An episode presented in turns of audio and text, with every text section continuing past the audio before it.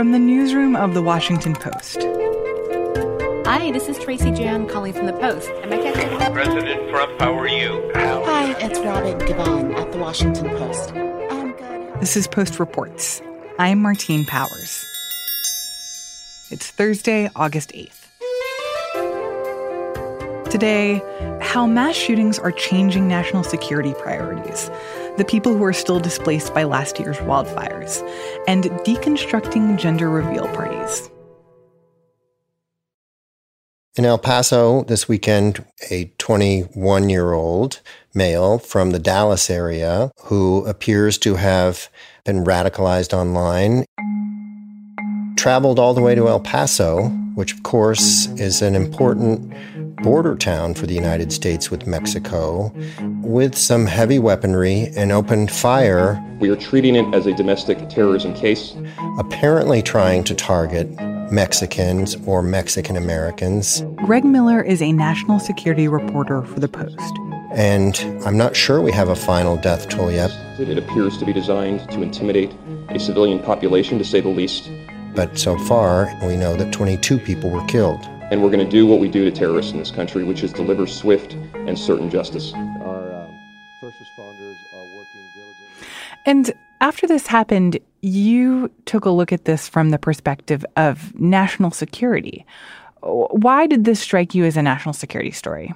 Well, because what we're dealing with here is terrorism. And I think most security experts see it that way now. It's a category where it increasingly looks like a national problem and a national phenomenon and threat. And when you start to look at it that way, inevitably you have to compare it to the terrorism that we have as a country been focused on fighting for about 20 years now in the aftermath of the September 11 attacks. And when you start to make those comparisons in terms of how much attention we're giving to these two strains of extremism and hate and violence, how much resources are going toward each of these, you start to see some some troubling disparities and i think a lot of national security officials are starting to see it that way so just to make the comparison when we're talking about our traditional kind of long time idea of terrorism what is involved in investigating or preventing those kinds of attacks.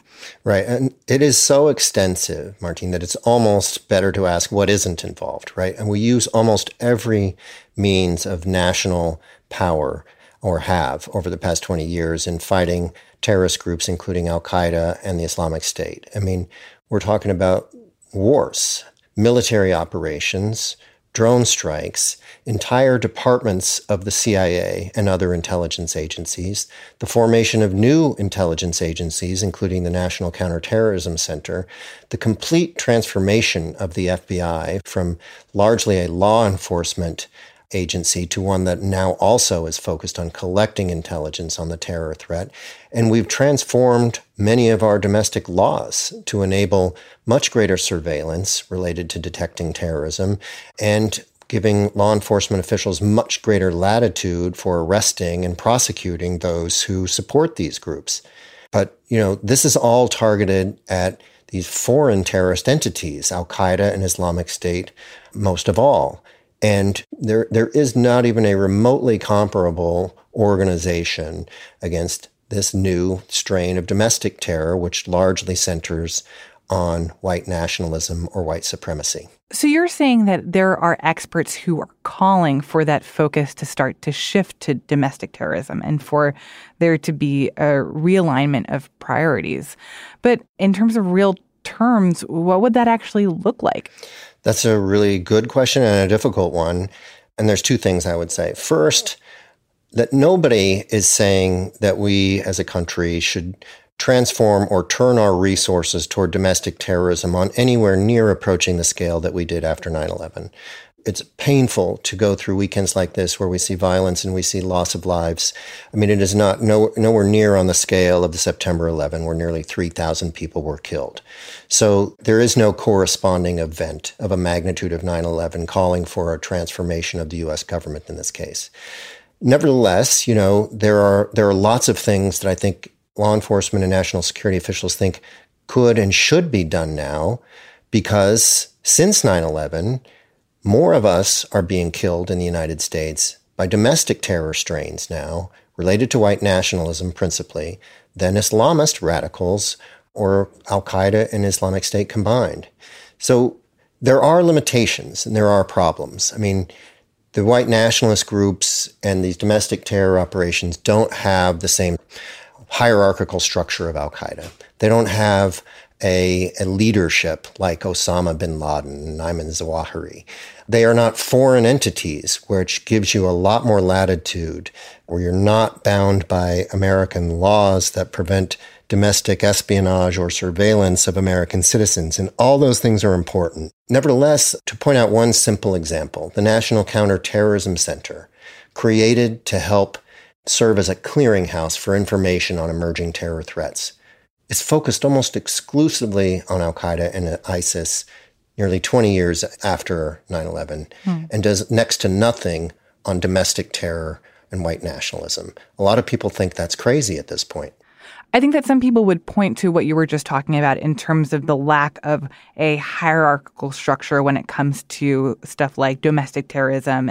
But do you think that that's a valid reason for why national security and law enforcement officials aren't more focused on this? Well, I think that there's a, a, number of reasons why law enforcement is not more focused on this. And first, we should say that it looks like the FBI is increasingly focused on this, right? The FBI director recently testified about how the majority of the domestic terrorism cases they're pursuing now and investigating are related to white supremacy. that at least over, uh, you know, some recent memory, uh, an awful lot of the uh, racially motivated violent extremism is motivated by what you might call kind of a white supremacist type of ideology. And that would not have been true five years ago or 10 years ago, I'm positive all of this now falls on the FBI's shoulders. Whereas the, the war against Al Qaeda and the Islamic State, as we talked about a few minutes ago, involves so many different entities and aspects of the United States national government and its power. So it's really, you know, not anywhere near to being comparable in the, in the kind of level of focus and energy and leadership that's brought to the problem. One of the other obstacles, though, in this case is possibly or arguably in the White House. You have a president who takes positions and makes statements that contain many aspects of or are consistent with many parts of the white nationalist agenda. You can hear echoes of his words in the manifesto of the El Paso shooter. And so when you have a president who seems to sort of be fanning that kind of animus and inciting possibly that kind of violence. You know, it's it's very different than having a president who's who's condemning it unequivocally and organizing and leading the government's organization against that adversary. Hmm. I wonder if part of the reason why creating a shift like this seems so challenging is also just because the fact that there are so many national security agencies and, and law enforcement departments right now that are kind of lacking top level leadership. Yeah, not, not only lacking top level leadership, but often under attack from American leadership. I mean, we're at a moment right now where we have an outgoing director of national intelligence. The person that Trump wanted to replace him had to withdraw from consideration after there were gaping holes found in his resume. And, you know, Trump talked about wanting somebody in that job who can bring to heel intelligence agencies that he accuses of having run amok. So, right. I mean, this is a chaotic White House, and it is a White House that has spent the past two years really attacking the very agencies, including the FBI, that we need most to be running smoothly to protect us. If there were a kind of top down reorganization of priorities to focus more on white supremacist violence or, or other forms of domestic terrorism. What would that look like in terms of like surveillance apparatuses or how would they actually be able to do that? So there are things that they probably wouldn't be able to do and probably shouldn't be able to do. I mean, extensive sweeping surveillance of Americans is probably something that we as a public are not willing to live with. Other countries go much farther in that direction.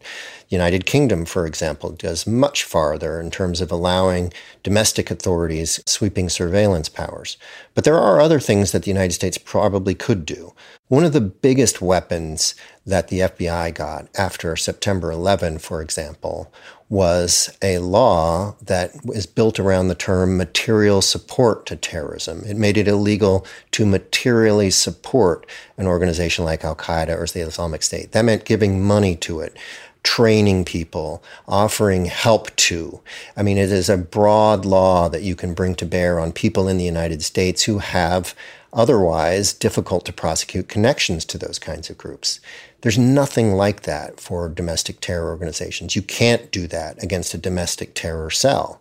So, an alteration of a law like that would go a long way toward enabling uh, the FBI and other agencies to have more tools to uproot networks of white supremacy. So, what is going to happen from here? if national security officials and, and law enforcement are talking about how they also see this as a problem and they also want to do more when it comes to domestic terrorism, will that be enough to help make something tangible happen? I think yes and no. I think yes, I think it's likely that an entity like the National Counterterrorism Center is going to start to look at its mission and start to think about what can we do to help all these these other terror threats that aren't Al Qaeda and ISIS. But there are other, uh, as we just talked about, obstacles. As far as we know, the White House, for example, has not convened any kind of National Security Council meeting or even Homeland Security Principals meeting after the El Paso attack to ask big picture. What can you guys who run these various national security agencies in the United States government, what can you do and what can't you do? If you're not having a conversation like that driven by the White House, which de- really demands the attention and support of the president, it's not clear how far you can go. Greg Miller covers national security for The Post.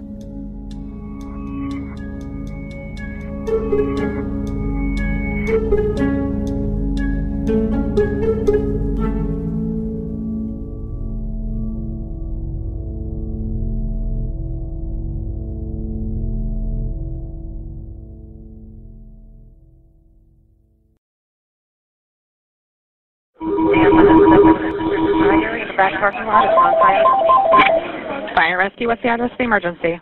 I'm in Paradise, California. Okay. In Paradise, California. This is a campfire.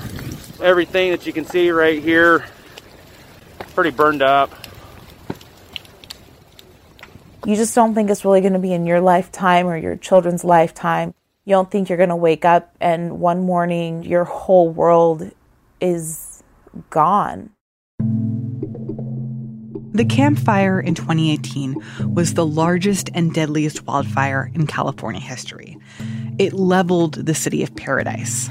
Tens of thousands of people had to find new homes and new lives. But some people tried to stay in Paradise. And one of those people is a woman named Holly Ratliff.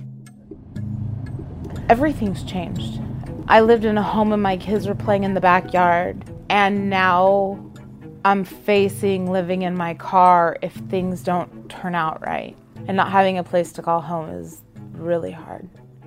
Paradise, just because of the amount of people, it was retirees, it was a lot of people living on disability, it was like low income families.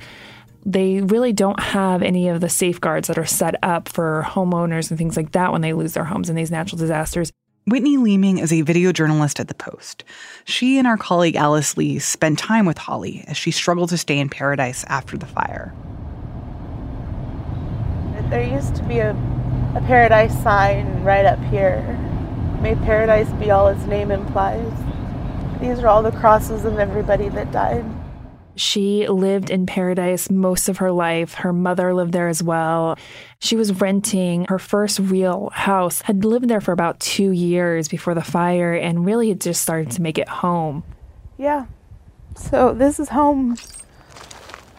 All of this stuff that I'm scooping up is years of memories. And by the time you met her, what was her life like? So we met her about three and a half months after the fire was the first time we sat down and talked with her. And by that time, she had already, I think, gone through like 10 moves. She couldn't afford to like do long blocks of time and dealing with reimbursements for FEMA and things like that. There would be gaps where she didn't have a place to stay that night. And so she would move her children to friends' houses and things like that, pack things up, and then move all of our stuff into a small storage unit she was able to secure. And that storage unit meant the world to her because it was at least a small place that she could call her own. And even at one point, she was like, Well, you know, if I have nowhere else to sleep with my kids, I could put a cot right there if I had to. Never know. Holly was always on the move, and there'd be these moments where she would kind of calm down a little bit or slow down. And she was in our storage unit trying to organize and put some semblance together of her life. And all of a sudden, she sat down and kind of just started talking about how everything in the storage unit had been donated to them by charities. None of this stuff is sentimental to me. Not one thing in here has. There's not one baby outfit. There's not one photo album. There's not one Christmas ornament with a little handprint on it. There's nothing. It's just stuff.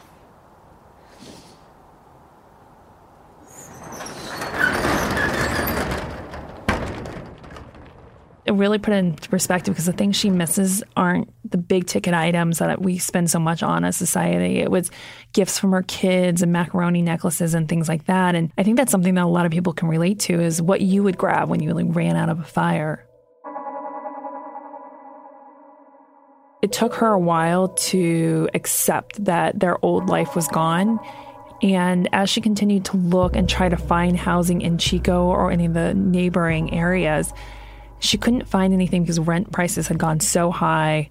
It's so competitive right now for all the families who are looking to stay. Because of the fire that the rent prices had, had skyrocketed. Yeah. There's a scene that my colleague Alice Lee filmed where Holly has taken her little daughter to a birthday party. And she's talking to some of the other mothers at the party and they they're talking about the rents jumping like two to three times our original cost just because the need is so high at the moment. That's not helping people. Well, that's I'm on Section 8 and they won't I can't find anything that will take Section 8 because they can get triple the amount if they But they have lost everything they own. So where did Holly end up going? So Holly moved up to Oregon to Sutherlin. Our move is my attempt in hoping that I'm making the right decision.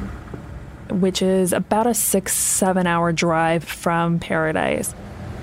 All Paradise is, is what we have in our memories. And sometimes that fades a little bit, and that's scary. But it, it's been six months. I realize there there's no home up there. So we got to move on and find home in Oregon.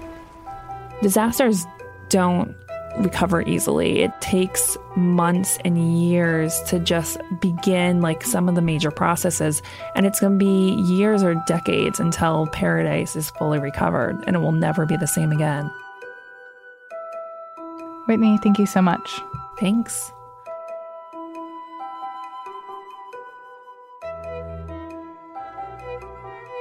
I think the closest example we have to what happened in Paradise was in New Orleans after Katrina. I'm Frances Stead Sellers, and I'm a writer on the national desk of the Washington Post. Frances says that people being forced out of their homes by natural disasters, like what happened in Paradise and New Orleans, it's happening more and more. That displacement changed the city very much. Many, many people decided not to go back.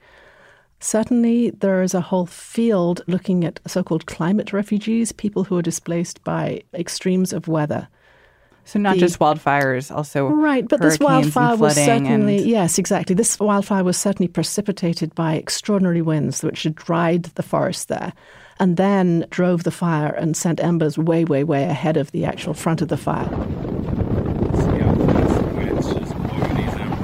There was an immediate moment after the fire when some people got insurance money from their houses, and many of those people moved quite quickly.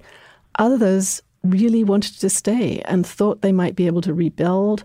At the same time, Paradise was a sort of quirky place with uh, many of the houses that way predated the 2008 um, fire code, those houses can't be rebuilt the way they were. And many of those houses housed some of the poorer or the less well off people in paradise.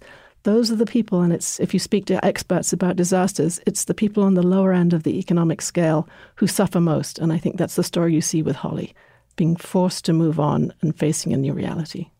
So, when you talk to some of the people who had been affected by the fire, what did they say about what it's been like to try to rebuild their lives?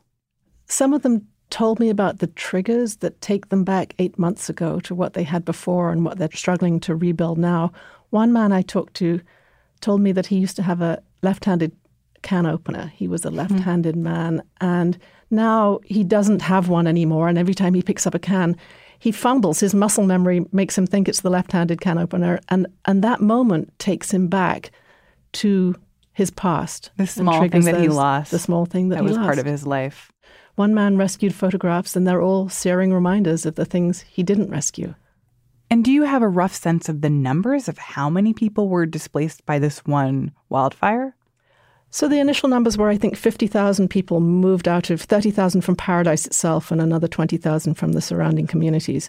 Many of those people landed up in Oroville and Chico, the towns immediately below Paradise. Some of them have moved towards churches they knew about. Some people have moved to family members. I spoke to a woman in Massachusetts whose brother had called and said, I found a rental, and she just got up and left. But the diaspora is extraordinary. It's the kind of movement that one hears about in other countries of, of so called internally displaced people. Mm. And you don't often think of in an American context, but I think experts are telling us that with our changing climate, we can expect more of it. And so, because there is this expectation that we're going to see a lot more so called climate refugees, is that something that officials across America are preparing for? Not openly. Academics are certainly pushing for this. And when I've talked to the people in FEMA, they are very interested in thinking ahead about some of these issues. But the US is interesting in that it doesn't have a centralized way of monitoring and tracking people who are displaced in large numbers like this it hasn't been historically a big problem. If you go to countries like Japan and the Philippines, they will track people, but there is no centralized means of tracking people, and it would be controversial. On the other hand, now with our cell phones, private companies have enormous amounts of access to enormous amounts of data, and some of them have been very involved recently. There's a company called Thasos and also Facebook in monitoring how people move immediately after disasters and they will reach out to some of the disaster relief organizations and be able to show where groups of people have gone, and that has been helpful to providing aid. But these longer term questions are far less well answered and harder to answer. Well, it seems like even the idea that there will be a future America where many Americans are refugees within their own country, I think is really hard for people to wrap their heads around. Right. I don't think we've thought about it in the American context at all. But it seems like in the aftermath of the Camp Fire that that migration was so haphazard right? That it was just wherever somebody had family or maybe a place where a few other their neighbors or members of their community were going. But it seems like we don't actually have a plan for when this happens again in this part of California which it probably will where are we going to put these people? Where should they go? What housing will they live and in? where do they want to go this is one of the things, of course, that's very important to make sure that people who need to rebuild their lives are able to do so in a way that will help them to re enter the workplace and to, as they all want to be, gainfully involved in their future, their own futures. Frances Stead Sellers is a reporter, and Whitney Leaming is a video journalist, both for the national desk at The Washington Post. To watch the documentary about Holly Ratliff, produced by Whitney and Alice Lee, head to postreports.com.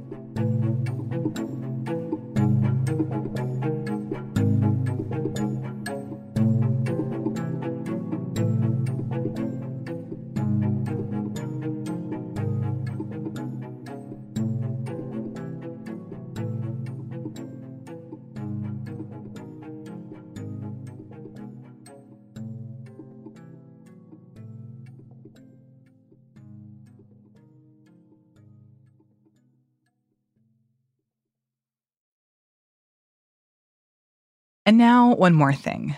on the sublime pleasure of watching gender reveal party fails. There was one that I really liked that was a backyard party where the couple was going to let off fireworks. My name is Monica Hesse. I'm a columnist at The Post and I write about gender.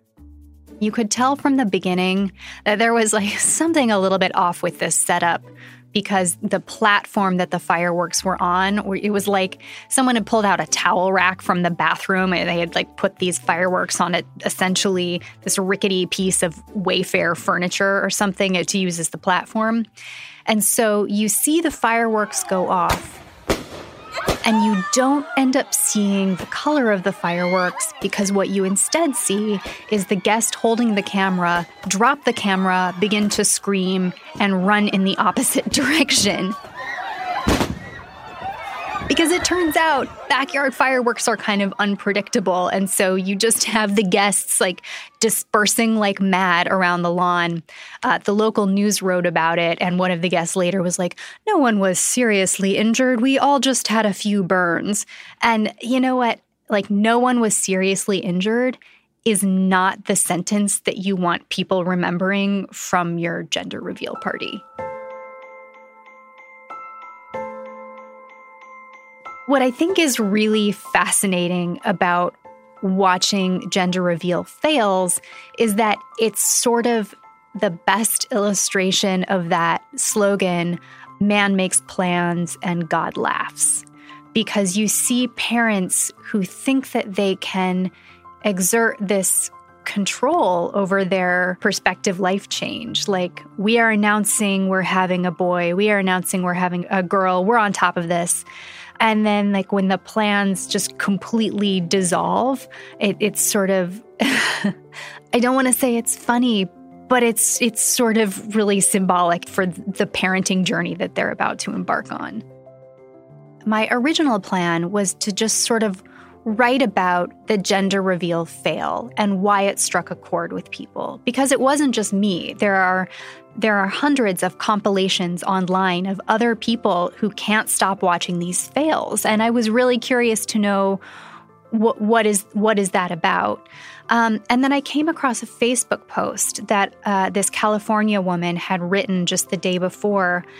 And it was a really fascinating post because she was, in a way, responsible for the entire gender reveal party trend.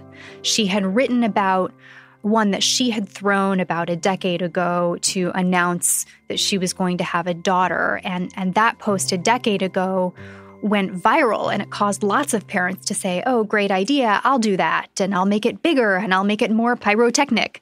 So she was really at the, the forefront of this. And then she had this new posting just a few weeks ago that said, Hey, ha ha, joke's on me. I did this big party announcing that I was going to have a little girl. And it turns out that I'm raising this amazing kid who is now expressing themselves in a non binary way. And it wasn't even clear whether her kid now identifies as a girl or whether whether the kid identifies as gender neutral. But the lesson that the mother had taken from this was don't get so wrapped up in what gender of kid you're having. Get wrapped up in how amazing your kid is going to turn out to be in ways that you can't even begin to predict and that a gender reveal party would never be able to tell you. My favorite video, I think, is not as pyrotechnic as some of the others. It doesn't involve an alligator, it doesn't involve fireworks, but it's a very simple gender reveal video where a couple brings out this large balloon to their backyard.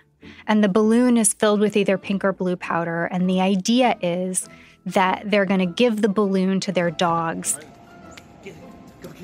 And the dogs are going to um, you play tug of war with the balloon and it'll burst open, and that will be the reveal. And instead, what happens is they give it to their dogs. The dogs like bop it on their noses a few times, and then the balloon floats away into the atmosphere without opening at all. And the camera just like pans up as it floats away. And for me, it's a great video because the parents in the background are just laughing hysterically.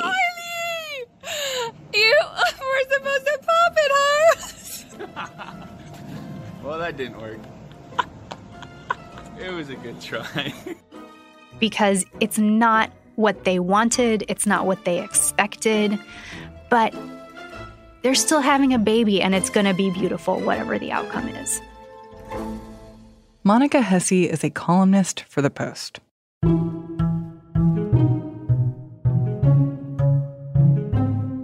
That's it for today's show. Thanks for listening. On tomorrow's Post Reports, we're taking a look at the intersection of gun culture and American masculinity, and why that's so often overlooked in the debate over gun policy. I think we gravitate, especially in times of tragedy, to simple explanations. Fix the mental health care system, fix the gun show loophole. Those things matter. Let's not dismiss those things. Those are part of a bigger picture of solutions. And one of those solutions has to be redefining what it means to be a boy and a man. I'm Martine Powers. We'll be back tomorrow with more stories from the Washington Post.